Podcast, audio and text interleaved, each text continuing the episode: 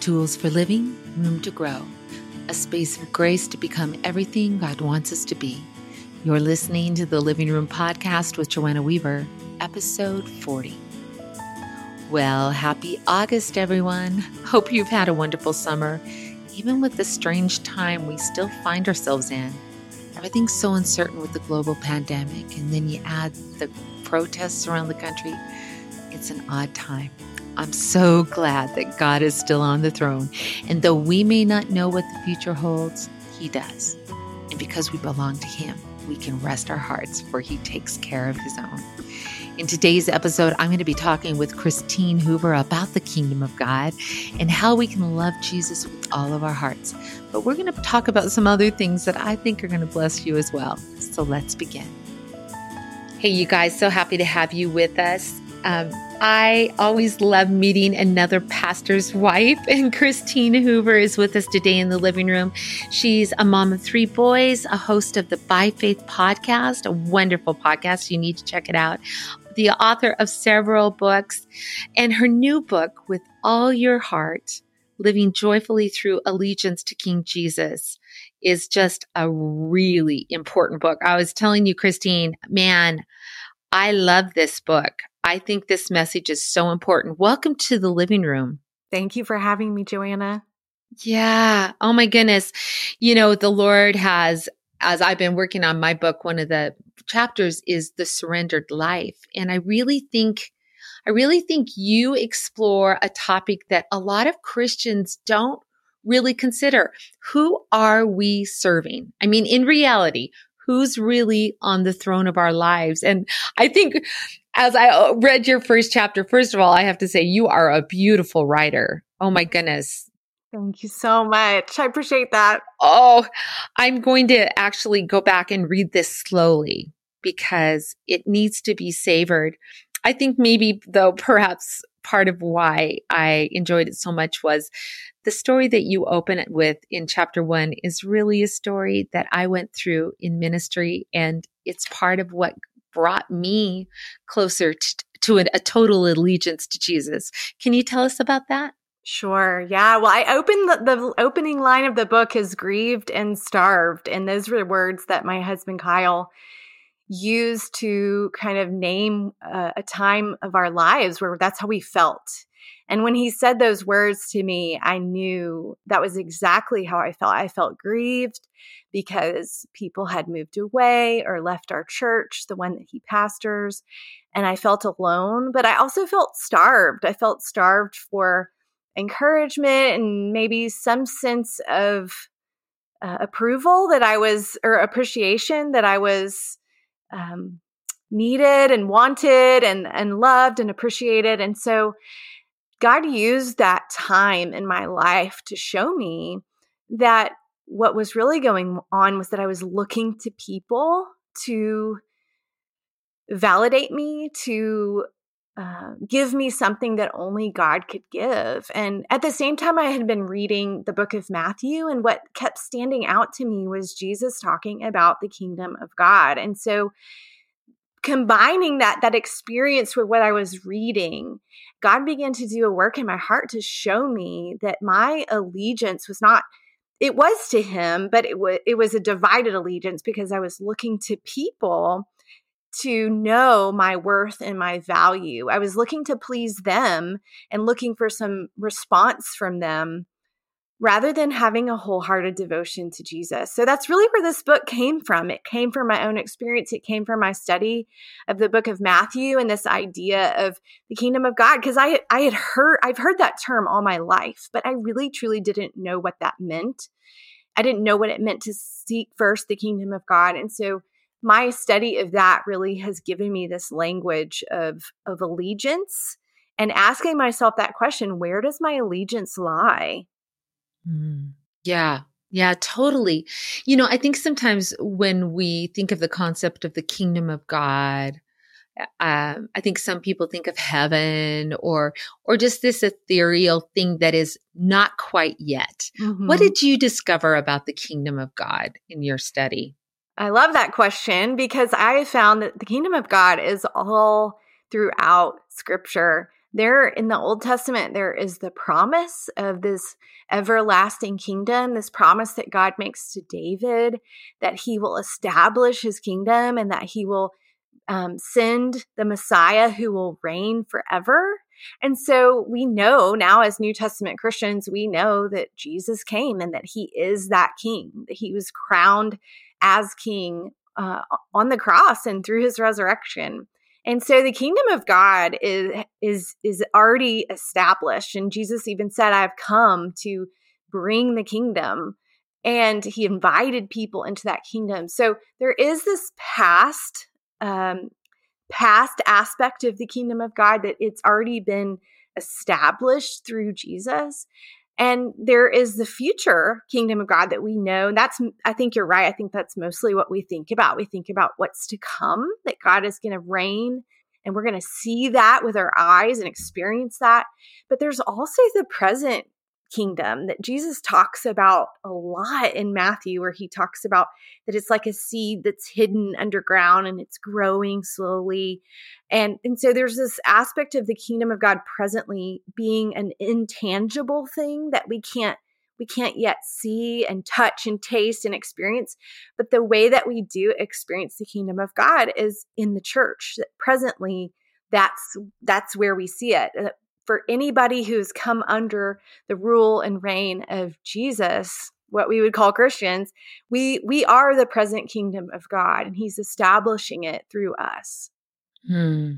Wow. I mean, when you consider that, that we are, we are presently the kingdom of God, and yet I think someone might say, well, if the church is the kingdom, then I don't know. I don't know about that. right. You, there's a lot of church bashing going on. And I don't know about you, but as, as a pastor's wife, my heart hurts because I think, yes, it's not perfect. Yes, it's, it's, it's not all that it could be, but oh, Jesus loved the church so much that he laid down his life for it. Yeah. And, and there is so much to be found in, in embracing the church and becoming the church he intends, which is probably a whole nother conversation. Yeah. But, yeah. but I wonder, you talk a lot about allegiance and, and especially when it comes to, to self allegiance. Can you, can you talk about the dangers of that? Sure. Well, that's really the the the war that we experience on a daily basis. So we talked about that the kingdom is coming, that that God has established his kingdom and we don't yet see the full consummation of that yet.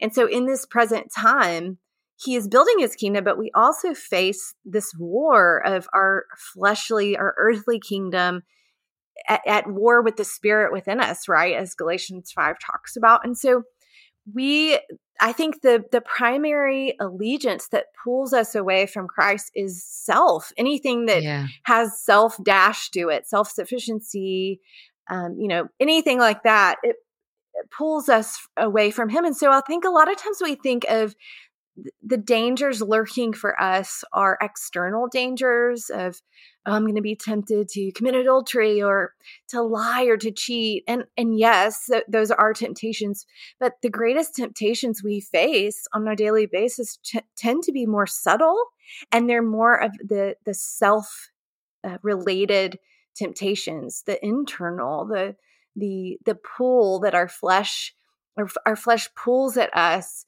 to think about ourselves, to focus on ourselves, to rely on ourselves, and to look to ourselves to be the answer to whatever problem or situation we're facing in life. And so that is that really is the danger that I wanted to address in the book is is the more subtle temptations and these allegiances that we don't even really think about that much. They're just they they're a little more normal to us um, but that they they take our devotion away from christ and set our focus our eyes on ourselves most of the time. Yeah it really it really does. I always i always think about um, i think it was ray stedman that wrote that there is a there is a throne in every kingdom of our heart mm-hmm. and he just kind of showed how you know all these different kingdoms you know whether it's the kingdom of career the kingdom of marriage family pleasure whatever it is and and part of, you know, while Christ has come, when we receive him by his spirit and he takes up residence in our spirit and he takes the throne there, he talks about how we have to establish, we have to enthrone him on all those other kingdoms because otherwise we're going to be at conflict. And. I think I lived like that a lot of my young adult Christian life. Like one part of me loved Jesus so much. And yet the other part of me really wanted to do my own thing. And so there's all of these thrones in our hearts that we have to make a choice to enthrone Jesus there. And that requires that I get off the throne that's hard to do. How yes. do we how do we get from self-allegiance to God allegiance? Well, that's a great question. And I think that one thing we need to first do is to think how can we recognize what these false allegiances are? And then ask ourselves, what is that false king? What am, what is it promising me? And is it fulfilling that promise?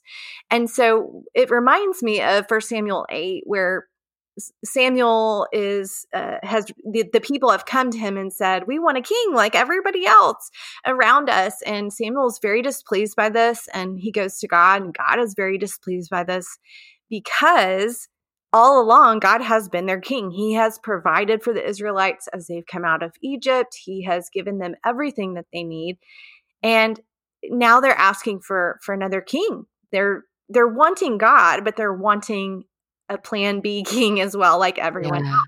And I love what Samuel says to them. He says, Yes, you know, God is saying it's okay, uh, give them what they want, but you need to know that these kings, these human kings, they're going to only take from you. They're going to take your sons into service. They're going to take your daughters into the service. They're going to take your crops. They're going to take everything that you have. And so when we talk about this idea of allegiance even to these these subtle you know self-reliance let's say we have to we have to play think about what those are and play out the consequences of bowing to those false kings. Those are those are things like self-reliance promises a lot. It promises control. It promises um, sometimes we think we can please god through our own self-reliance. We can please people. But really in the end that's a king that will only take from us it will take from us in the sense that we have to always keep juggling those balls, always keep continuing to be self-sufficient. We are the answer always. Yeah. And and so that is a king like first Samuel says, that's a king that will take from us. And so recognizing that and then looking at King Jesus and remembering he is a king who gives. He he says even when we take communion, we are we are remembering that he has given everything. He has given his body and his blood.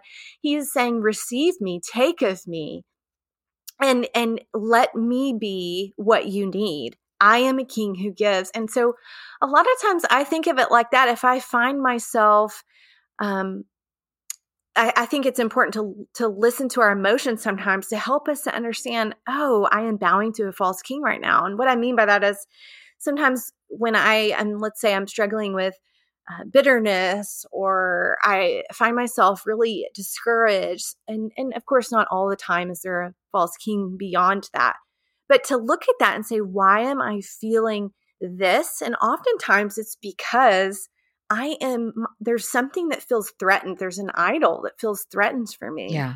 And so when I look at that, I can say, oh, I'm feeling this way because I'm looking to people to to do something only God can do in me and they're disappointing me and so I'm frustrated or I'm bitter. But I can remember, oh, I'm bowing to a king that cannot give and now I can turn in repentance to Jesus my king and and he will give. He will give me a security and love and forgiveness and grace and wisdom and all these things that we really are longing for and craving in life. Oh, that's so, so good.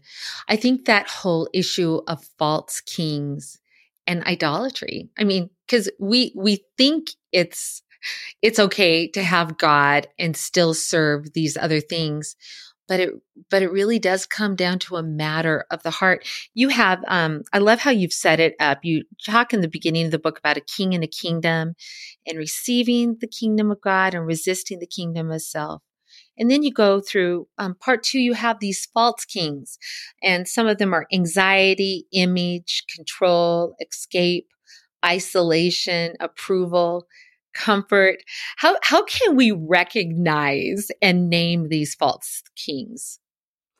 Well, I think looking at sometimes our negative emotions, as I mentioned before, but I think we can also look and see what fruit is growing in our life. And this yeah. can be very similar to sometimes our emotions, but it, if there is if there is bad fruit growing in my life then i want to work my way back to the root of that and often right there is a, a false allegiance it is producing death it's producing rotten fruit in me so we can we can recognize that we have an allegiance to to Christ whenever he is growing the, the fruits of the spirit in us we see that increasing in our life but recognizing that and then i talk about repentance when we when we recognize that there are are these false allegiances that God gives us the gift. There is a gift in the kingdom of God called repentance that yeah. we can turn to Him, that we are not left on our own.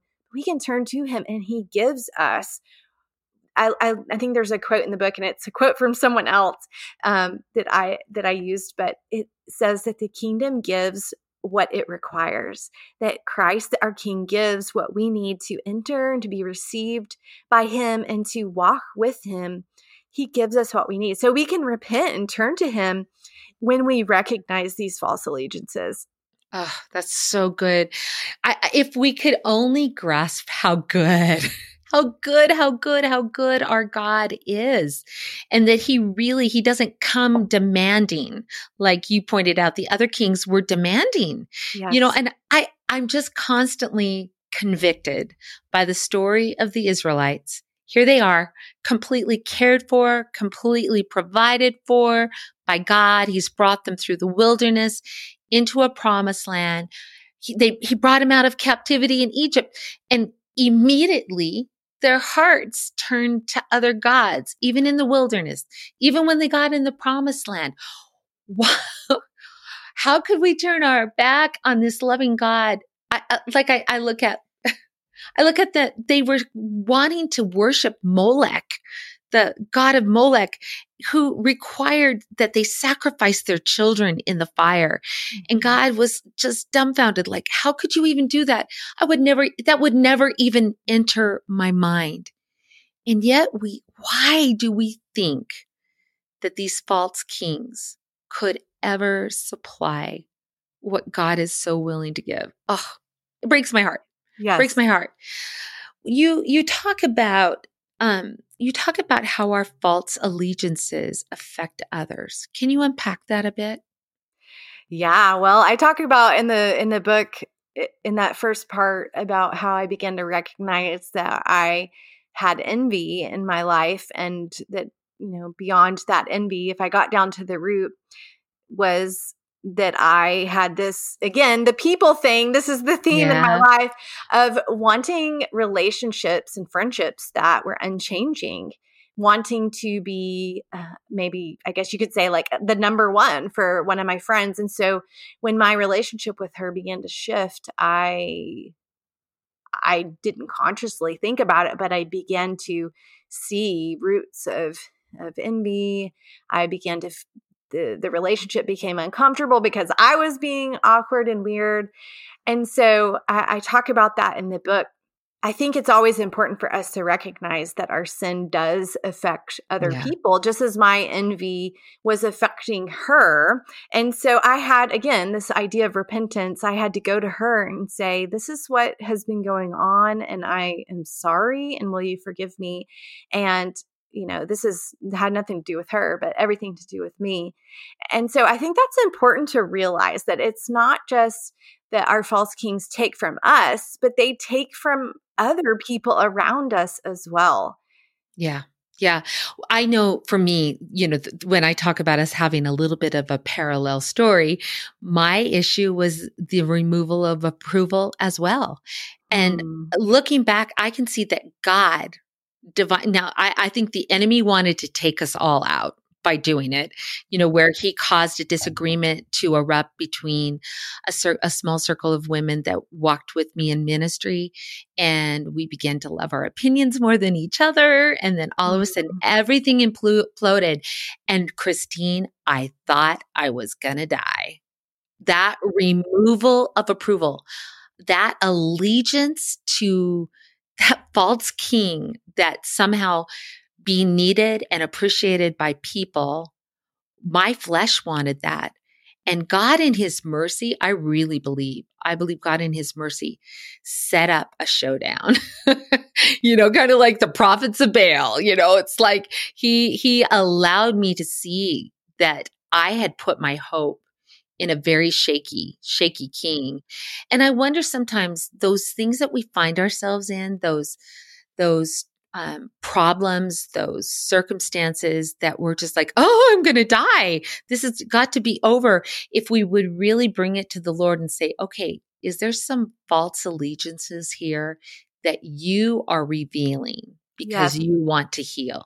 I love that you brought that up about the circumstance that you face and because I do think that God uses circumstances or what what I would say, you know, if you're talking about the Israelites, it's like a wilderness. He sometimes leads us out yep. into the wilderness and we panic immediately like the Israelites did. I mean, I I have been through that in the past few years where I just felt like God was changing everything in my life and I was panicked and trying to grab on to everything I could grab onto that would make things stabilize and make things feel secure.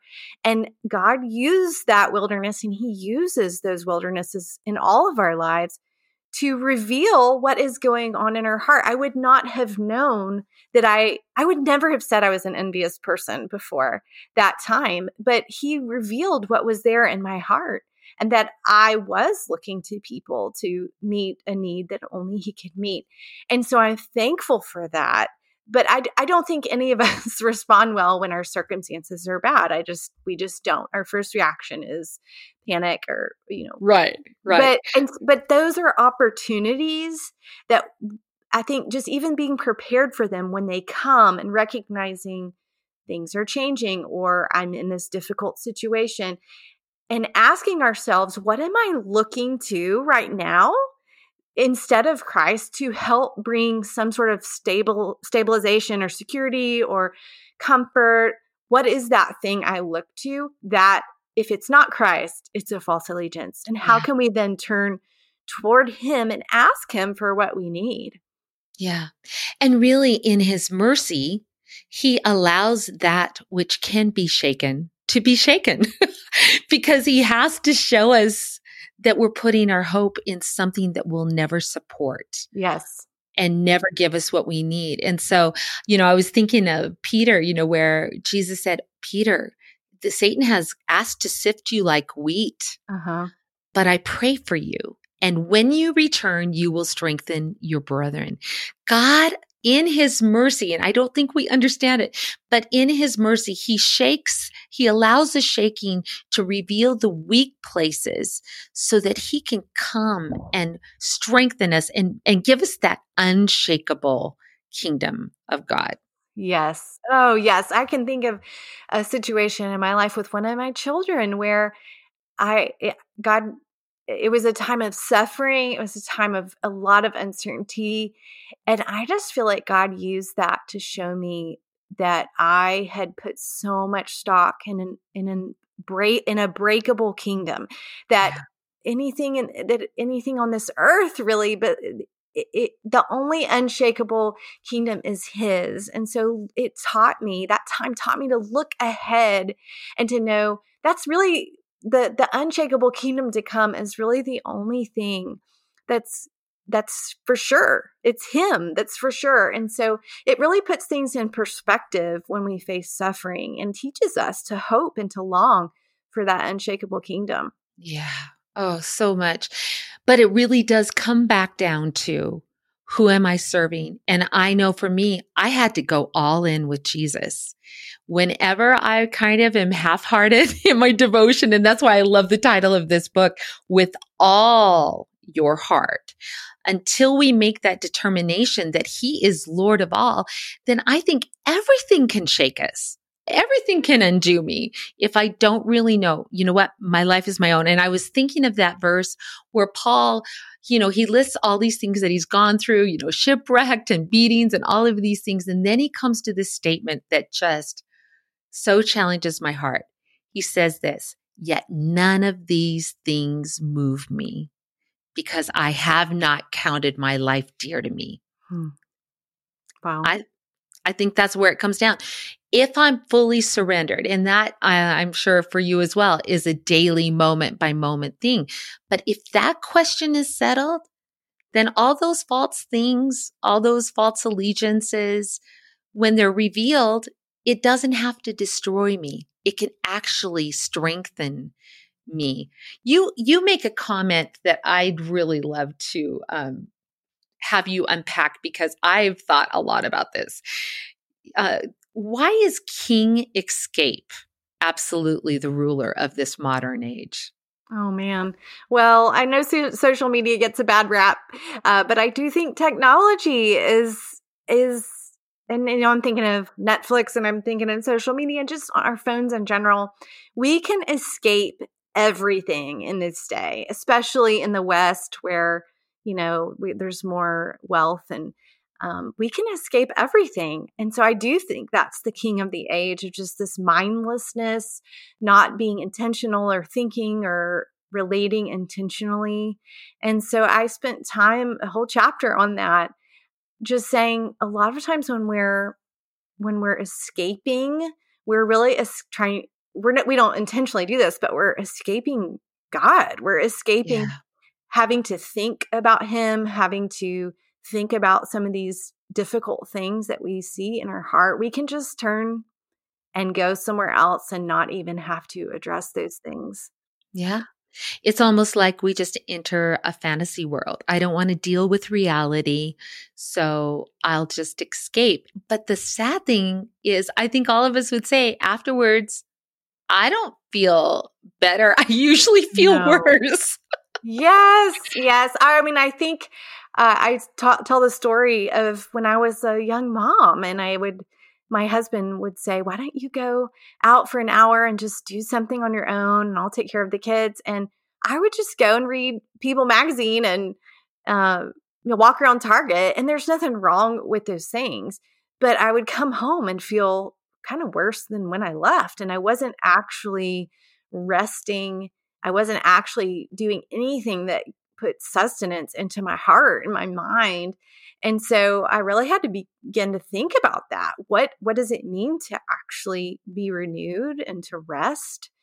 And I think these things are really important. We're going to have to be very countercultural as we continue in this technological age that we're in uh, to not always be escaping because sometimes the restlessness we feel that sends us toward our phones sometimes that restlessness is ho- a holy restlessness yeah. that God is has has put in us, or as we've already talked about, that sometimes that points to other things going on that we need to address that the Holy Spirit is wanting to convict us about.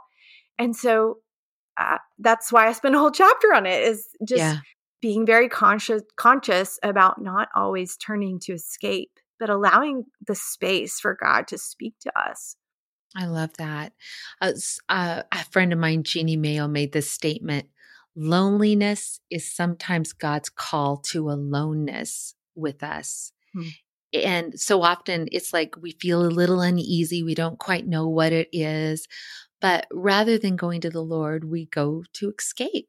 And mm-hmm. I, I so appreciate that you brought this up because I think I think there are a lot of us that um, that we're really not engaging in life mm. fully. And how do we do that? How do we how do we because i think you know at the same time like i don't i found that god you know it's not like he's like joanna you just need to spend three hours in my word that's what you need to do he's a good shepherd he knows that there are there is that need to restore my soul and while part of that is being in his presence i think I think it's important even in the physical uh, space to find out what what does living in the kingdom look like? Is it always being busy, busy, busy, doing, doing, doing for God?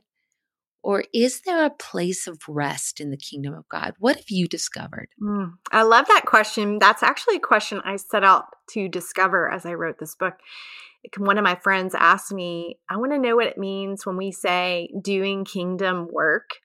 Mm. And I have thought about that throughout the whole process of writing. What does that mean? And what I've come to the conclusion is that when when when Jesus talks about the kingdom, it's at the heart level. It is it so when we're doing kingdom work, it is bringing our hearts under the rule and reign of Jesus. And so we can be doing kingdom work that is not serving another person. It could be it could be a, a time in our mentally where we assent by faith to believe God yes. and to trust Him. That is kingdom work just as much as it is serving our neighbor. And that's really freeing to me because sometimes kingdom work is resting and sometimes kingdom work is is not resting it is active it is serving but it really matters what's happening in the heart. So, resting can be kingdom work when I am taking a day to stop my activity, my work, and I am and I am entrusting my life to God, to to entrust trusting that he continues to work on my behalf on my on the behalf of my children the people in my church that i care about that my rest does not change the fact that he continues to sustain the universe. And so that is an act of trust and faith. And so that is kingdom work. Just as yeah. much as my service is when when I do that and, and I'm serving my friend or my neighbor and I'm trusting that God's the one that can change their heart and through that, that is kingdom work. So I think that's a really freeing definition for me to not always because I'm a doer. And so just to remember that it's not all about doing, it's about bringing my heart under the rule and reign of Jesus. Yes. Yes, I was just thinking of that verse and I'm not sure if I can find it fast enough, but Jesus said, My work is to believe, eh, the work is to believe the one who sent me. Yes. And, and I, I appreciate that you bring that up because I can get, especially in ministry, I can get so busy, busy, busy, busy doing what I think needs to be done that I, first of all, don't get around to really trusting and mm-hmm. believing. And I don't really get around to knowing this God who loves me. How has this whole living in the kingdom affected the way you approach ministry? Well, it's approach it, it has changed my approach a lot. I think it's really just changed my life to think about these this this language of of allegiance and the kingdom of God and kingdom work. It gives me so much joy to talk about and to think about.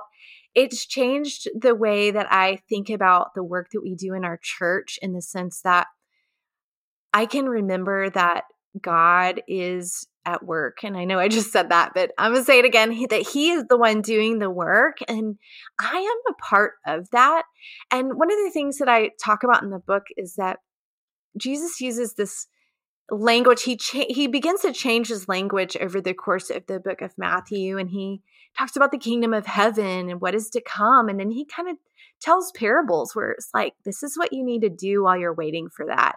And he he uses a lot of agricultural terms and I, I love that because it is like him saying to us he gives us this little plot of land that we each have. We have gifts that we can use that we have a certain place and time that he's put us and our job is to be a servant and to be faithful in in that. And so I'm responsible for that, but he's responsible for the whole thing. He's responsible for the yes. for for sustaining everything. And so again, that just has freed me up a lot in my own ministry here in our church just to ask myself what has he what has he called me to be faithful with? And am I being faithful with that? Am I entrusting these things to him or do I believe it's up to me and I'm looking to myself to be the sustainer? Those are really important questions for me, especially as I just said I'm a doer. That's how it's changed me. Yeah. Yeah. I, I think the same thing for me. You know, it's like rather than feeling compelled to do everything, taking time to find out what God says. Yes. Like, you know, th- one of the quotes that has changed my life is I believe, oh, I'm going to get the source wrong. John Newton, I think. Uh, he also serves who only stands and waits. Yes. And and that's just this thought that this is his kingdom. He's building his church and the gates of hell will not prevail against it, but I get to be a part. So what is that part, Lord? And what isn't that part? And, and being okay that I am not to fix everything and be everybody's Messiah. Do you ever suffer from this, the Messiah complex? um, yes, absolutely and I have such good ways. I mean, I could fix everybody if they would just listen to me. I can't right. live my own life, but I can certainly live theirs.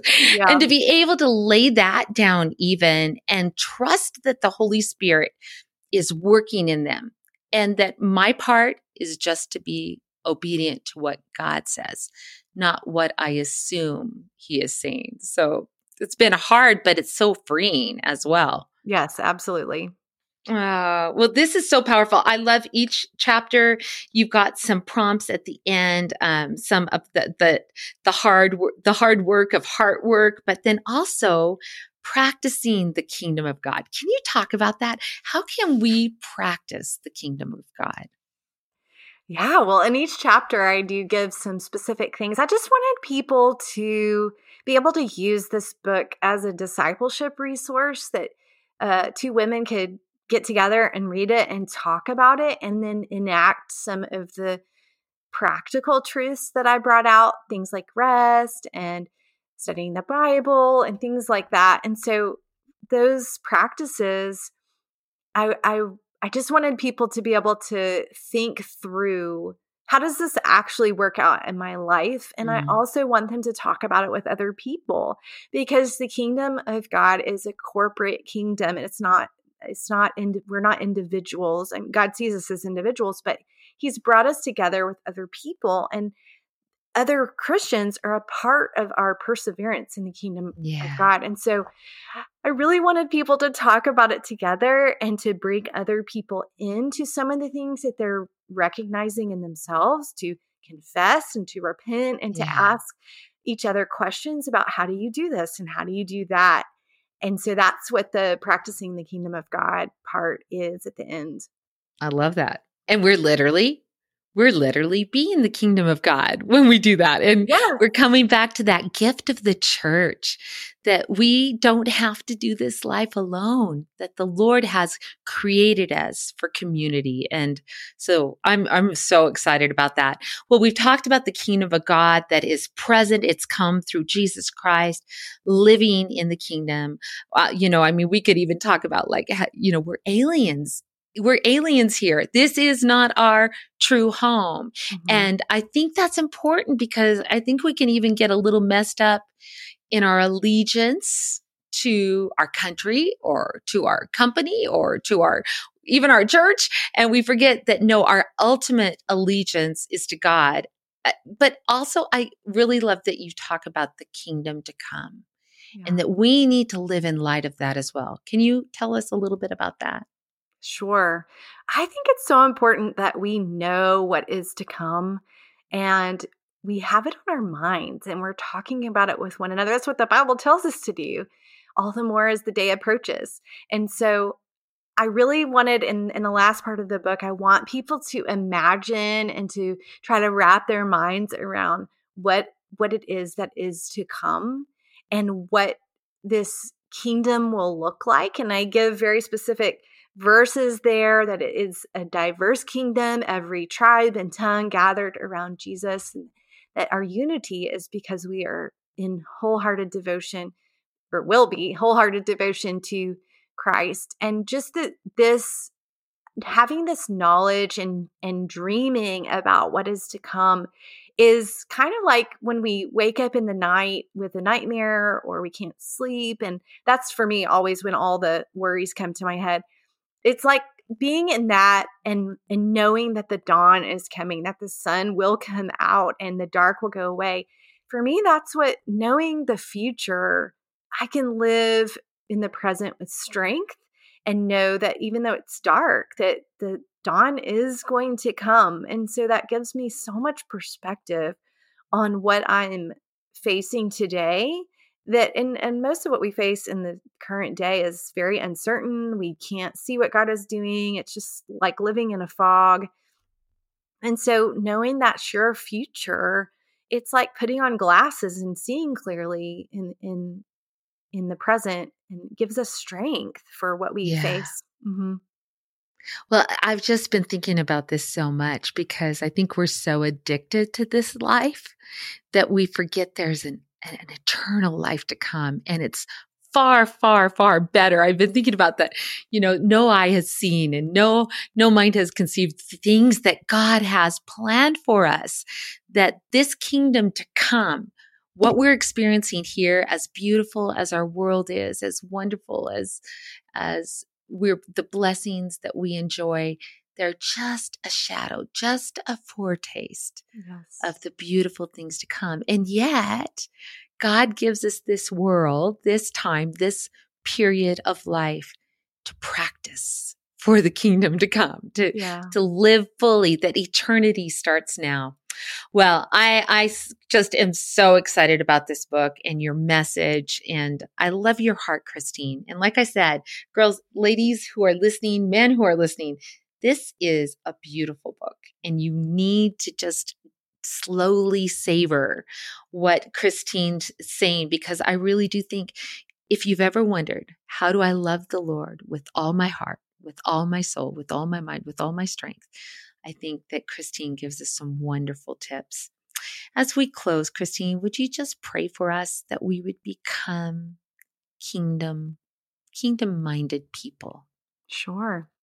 Lord, we thank you that you have sent us a king who is full of life and peace and joy, and that he shares his kingdom with us as his children, as his servants. I, I ask for each of us that you would give us a picture, an understanding of what you are building with your kingdom, and that you would show us how we can be a part and a part of that. And I just pray for whoever is listening that uh, as I was speaking about false allegiances, as Joanna was speaking about that, that if something came to mind for them, that they would they would reach out and grab the gift of repentance and return to you and bow to you alone and, and receive the peace that you give to us when we come to you.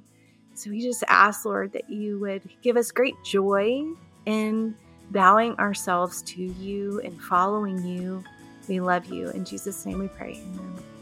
Amen. Thank you for being with us, Christine. Thank you for having me. This was really fun. Oh, there's so much good stuff to think about. Where's your allegiance today, my friend?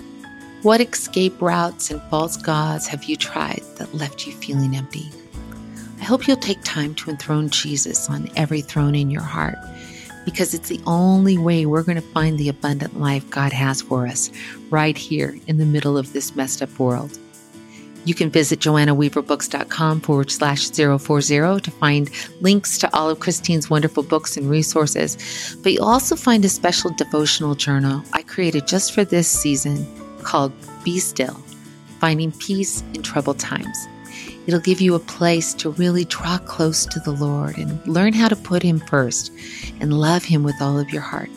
As you draw close to Him, my friend, He's not only going to give you the joy and peace you need, He's going to give you everything you need to live and love and lead like Jesus. God bless you.